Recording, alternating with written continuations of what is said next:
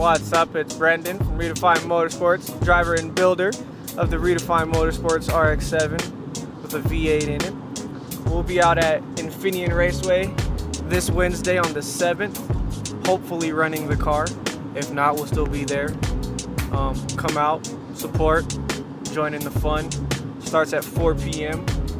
Uh, spectator tickets are $10 at the gate and uh, goes from 4 p.m. to 10 p.m. Let's have some fun, smoke some tires.